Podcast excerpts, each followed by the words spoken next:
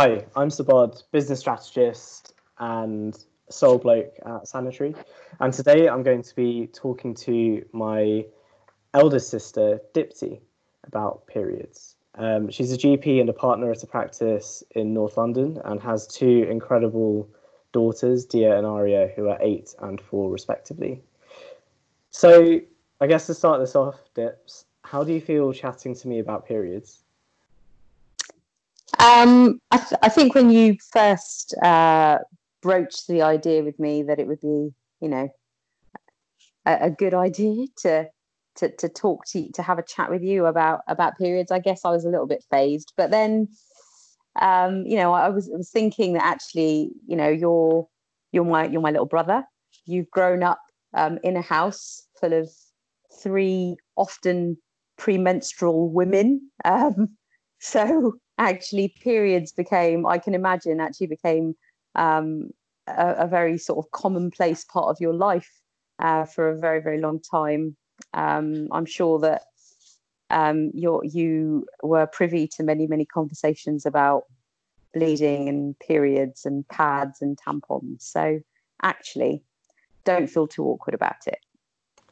Okay, great. Yeah, I definitely, definitely was. But actually, I think like the main thing that Um, I kind of remember growing up from, from when I was younger, thinking back, um, that, you know, because we're Gujarati and we're raised Hindu, uh, there were certain things that we had that you had to do while you were on your period and things that you couldn't do. So could you kind of go over those for our listeners? Um, so I, I guess my uh, my main memories were, um, you know, so there were certain Uh, certain uh, religious things that I've been that we weren't allowed to get um, involved in. So, for example, um, we weren't really allowed to enter the temple room when we were on our on our period.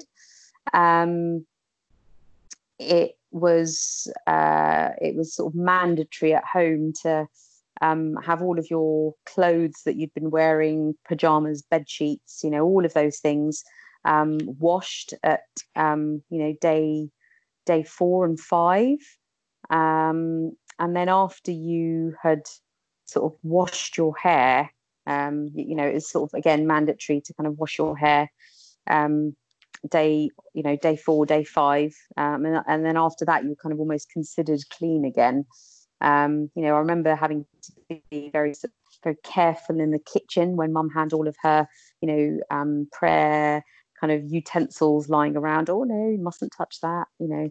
Um, I, I, have, I have to say, I, I don't, um, uh, you know, perhaps, perhaps my um, younger sisters will, will have different memories of it, but I, you know, I don't remember feeling particularly, I found it a bit annoying, but, you know, I don't remember t feeling particularly aggrieved or, or questioning it too much. You know, I really very much just took it as a, you know, one of those things, shrugged my shoulders and um, very much got on with it.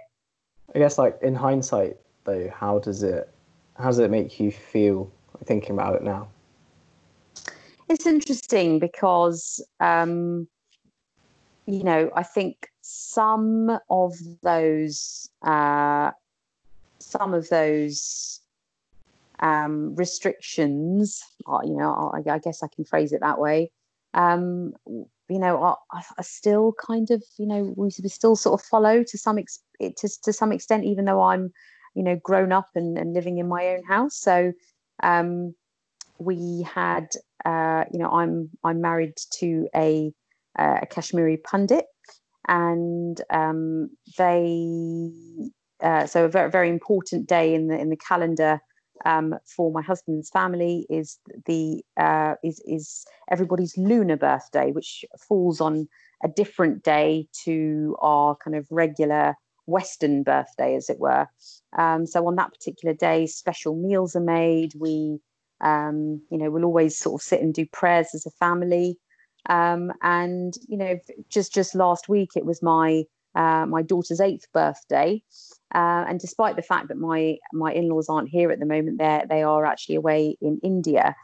Um, you know, I was on my period, um, and I, I didn't get involved in in the prayers that particular day. Um, uh, it, it's it's interesting. Uh, I guess I, I question why that is. I think it's just something that I've, I don't know, just it just doesn't quite feel right to me. Although, you know, I, I, the rational part of my brain thinks I'm, you know, I'm not really not really sure why why that's the case. Um, but you know, it, it's still it's still something that that I, I, I guess, still still do. Yeah, because it's actually quite interesting. The um, so in episode one of Menstrual Musings, we spoke to uh, Doctor Camilla Rostvic, or Hannah spoke to Doctor Camilla Rostvic about um, about periods and about the taboos surrounding periods. And one of the articles that she wrote kind of looked at the relationships between water and periods, because of the there was an advert which um, featured uh, sorry some artwork that featured. Um, Blood in the Shower by Rupi Kaur, and other adverts like the Bodyform advert. So she kind of looked at the connections between water and, and periods, and it's it's quite prevalent across different cultures as well. Um, mm. that, that kind of relationship. Um, I guess for me, um, the uh, you'll recall as well that when our granddad passed away. Um, because you mentioned that you're not allowed to take part in religious events. Um, our auntie wasn't able to take part in some bits of his funeral ceremonies. So kind of how did it make, how did that make you feel at the time, or in, in hindsight? Because it's quite a visceral example. Um, and you kind of mentioned the balancing acts between respecting religion and culture, but also acknowledging that this is a... It's more, I guess it's an inherently patriarchal thing that marginalises women, um, stopping them yeah. from participating in religious ceremonies. So, yeah, how how did that kind of make you feel? You know, it's sort of, it, it's it's interesting because I, you know, I I remember, um, uh, you know, I remember our aunt being very kind of um, understandably um, upset. Um, But by the fact that she that she was sort of denied access, as it were, to to the um, religious ceremony that was taking place at home, um, and sort of felt I think felt you know I remember feeling quite conflicted by it, because on one hand I could um, I you know I, I could see that the you know these are years of culture, you know these are years and years and years of, of culture and tradition, and you know, this was our grandfather's final send-off, um, and it was um, of utmost importance to everybody in the family that this happened correctly, to make sure that his, um, you know, his soul put, departed in peace in the best possible way. Um, and you know, there there was that you know there was this notion that actually, if it wasn't done properly, um, you know, his soul could be in torment. Who knows whether that's the case or whether that's true? Again, you know, I'm a scientist. The rational part of my brain says that that's all complete nonsense. Um, but, you know, I thought, you know, I, I did. I felt really, really conflicted, because I could totally see this from my aunt's perspective. This was, this was, you know, this was her father's final send-off. Um, it's, it's difficult. You know, what, what would, what would I do? How would I feel? Uh, now, you know, had I have I, had I been in her in her situation, um, I, I you know I think I'd feel really, really quite angry and aggrieved. I, you know, I really, really would. Um, but w- would I w- would would I stand my ground? And um, I, I don't know. Is the honest answer. I think it's it's such a it's such it's such a difficult thing to talk about, really. Um, I don't know what I would do.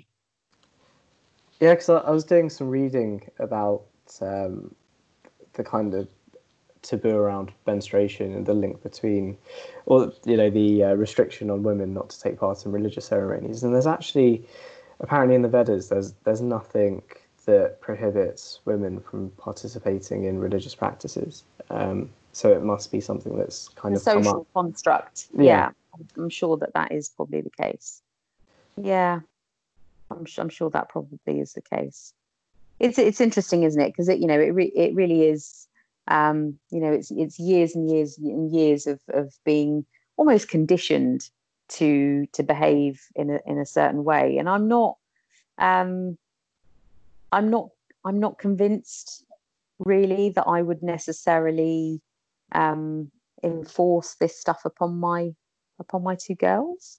Um, I think as as they were growing up, I'm sure that um, you know, get, li- living in a kind of almost a joint family, um, you know, I, I wonder, I wonder whether some of some of that stuff will be um, imposed upon her, not necessarily by me, but by um, you know, by her by her grandparents or you know others. But um, I, I, you know, I'm not sure that I'll necessarily impose it. I don't think.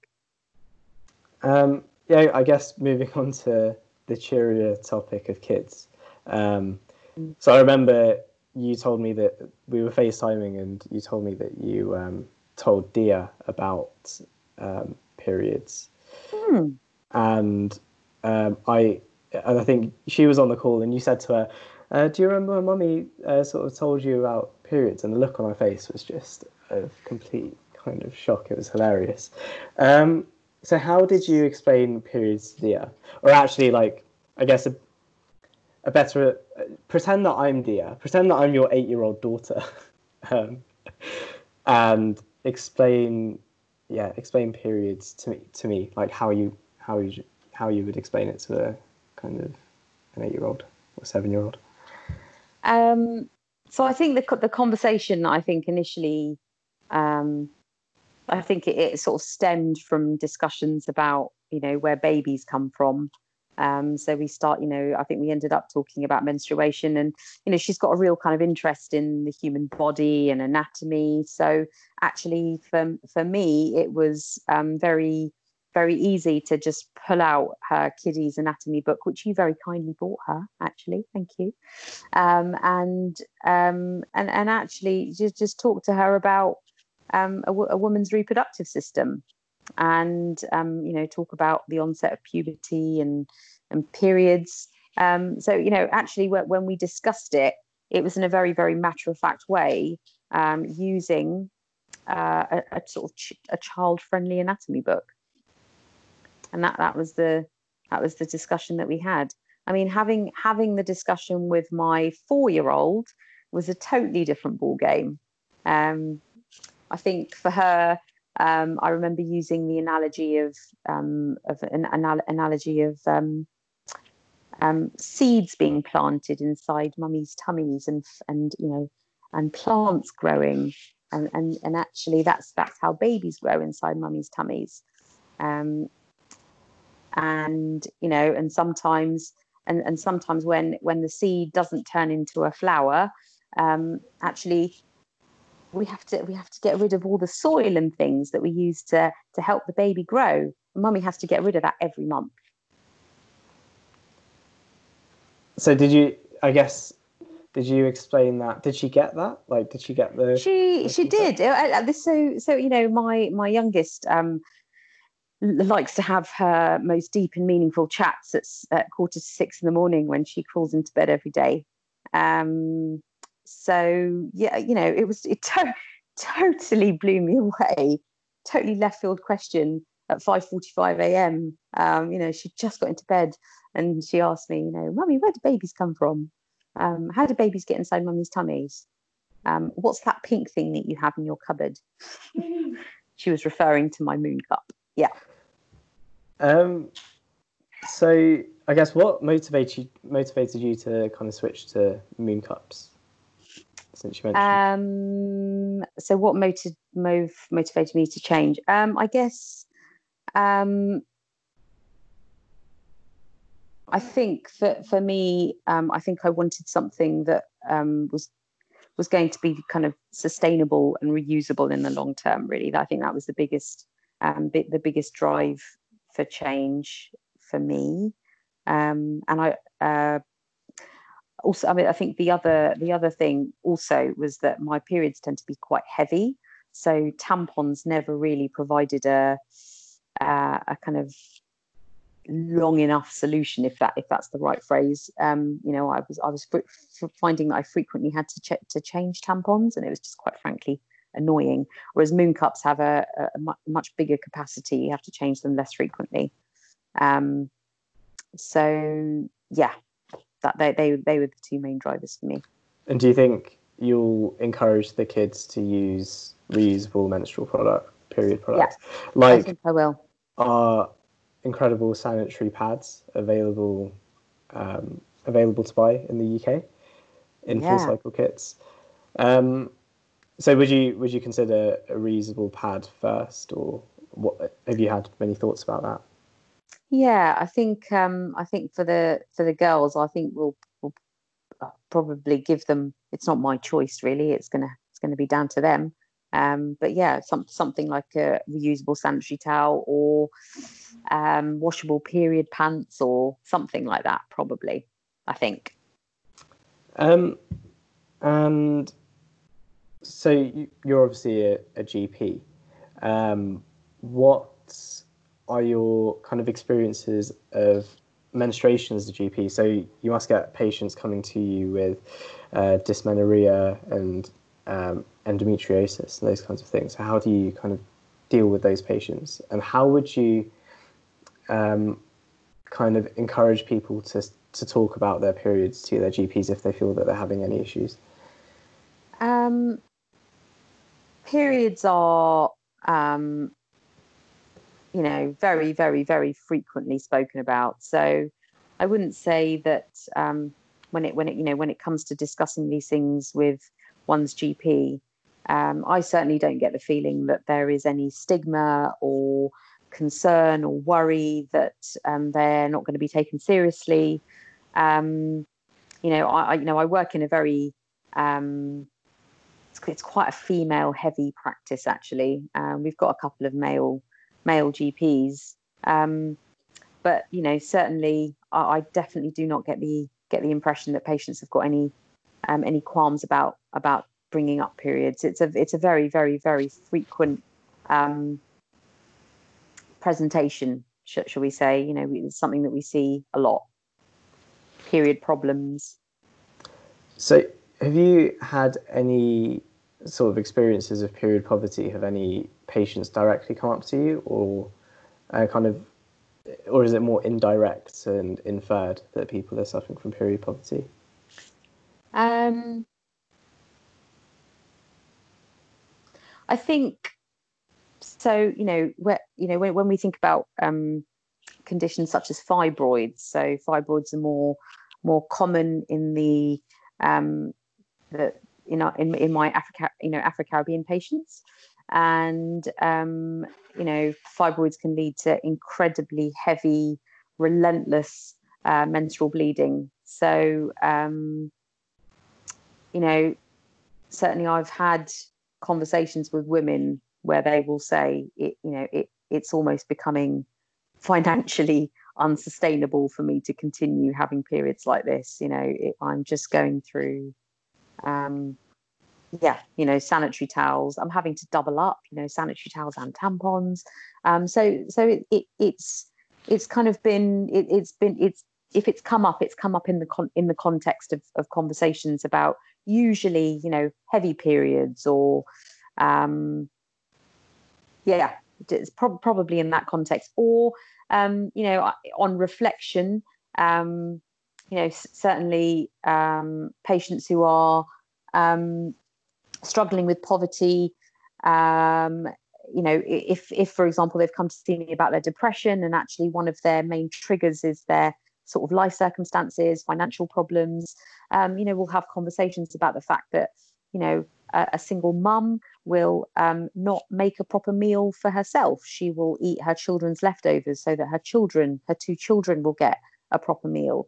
Um, now, I can only imagine that um, if she is um, not in a position to make a proper meal for herself, she will be struggling to buy sanitary products for herself.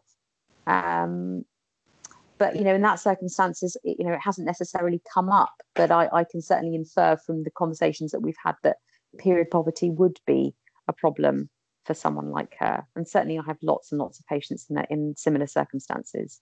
So what could, what do you think the government could do to make it, um, to, to kind of eradicate the problem and also perhaps make it easier for you to address the issue if, if patients are um, if if you're inferring from a, a patient that they may be suffering period poverty, what what do you think um, could change to make your job easier? Um, what could change to make my job easier?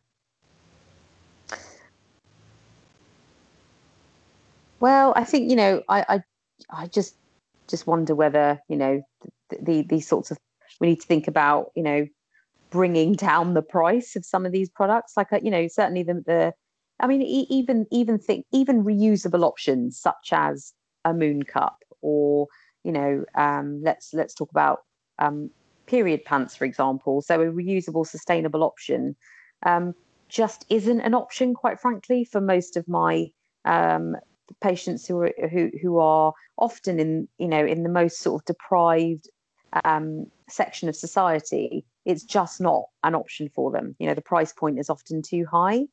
Um, so, you know, I, um, you know, unfortunately, the, the the cheapest thing for these patients to buy is, it, it, you know, is sing, single. Are you know, they often are single-use products. You know, they tend to have a lower price point. So, um, I think I don't know, it's like tax breaks, or I don't know, something just just just to encourage.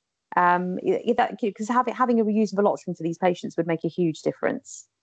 Um, so I think lowering the price point of some of those things, I think, would be would be really, really helpful. Do you think that the do you think England will ever get uh, free period products? Do I think England will ever get free period products? Or in the next kind of ten years, five years? I don't actually.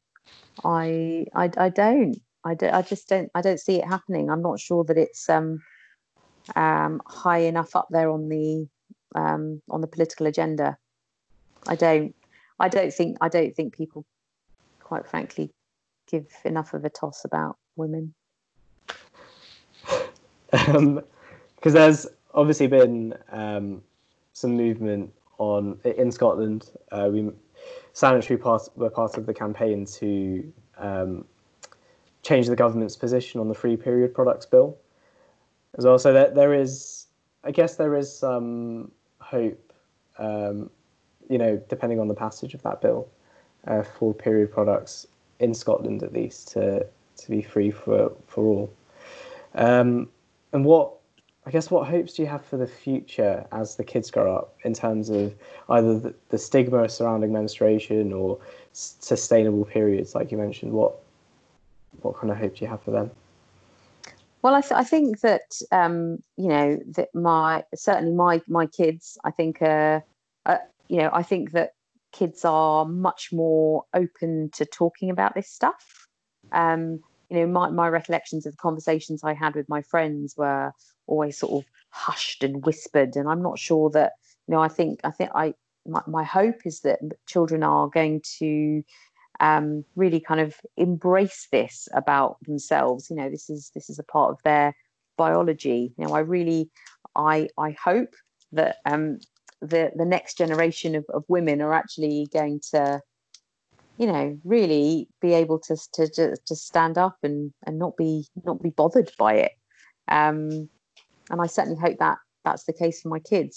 Um, uh, you know, uh, it's interesting because my my four year old is. Um, is like my little eco-warrior at home. She's the person who will check whether something has a recyclable symbol on it. Um, she sorts out our recycling bin. She will tell me that things are in the wrong bin if they're in the wrong bin. Um, uh, you know, so I, you know, she's so aware of um, thing, you know, the importance of state of sustainability and, um, so, you know, so I I do think that, you know, more and more, um, you know, I think I think my children are going to be looking for eco-friendly, sustainable options for, for, for periods, I think. Well, I think that's that's everything. That's our that's our chat. It was great to talk to you. That was Menstrual Musings episode two with Doctor Dipti Tailor about chatting to me about periods. Thank you so much for your time, Dips. No problem. Take care, Sibs. All right. Bye.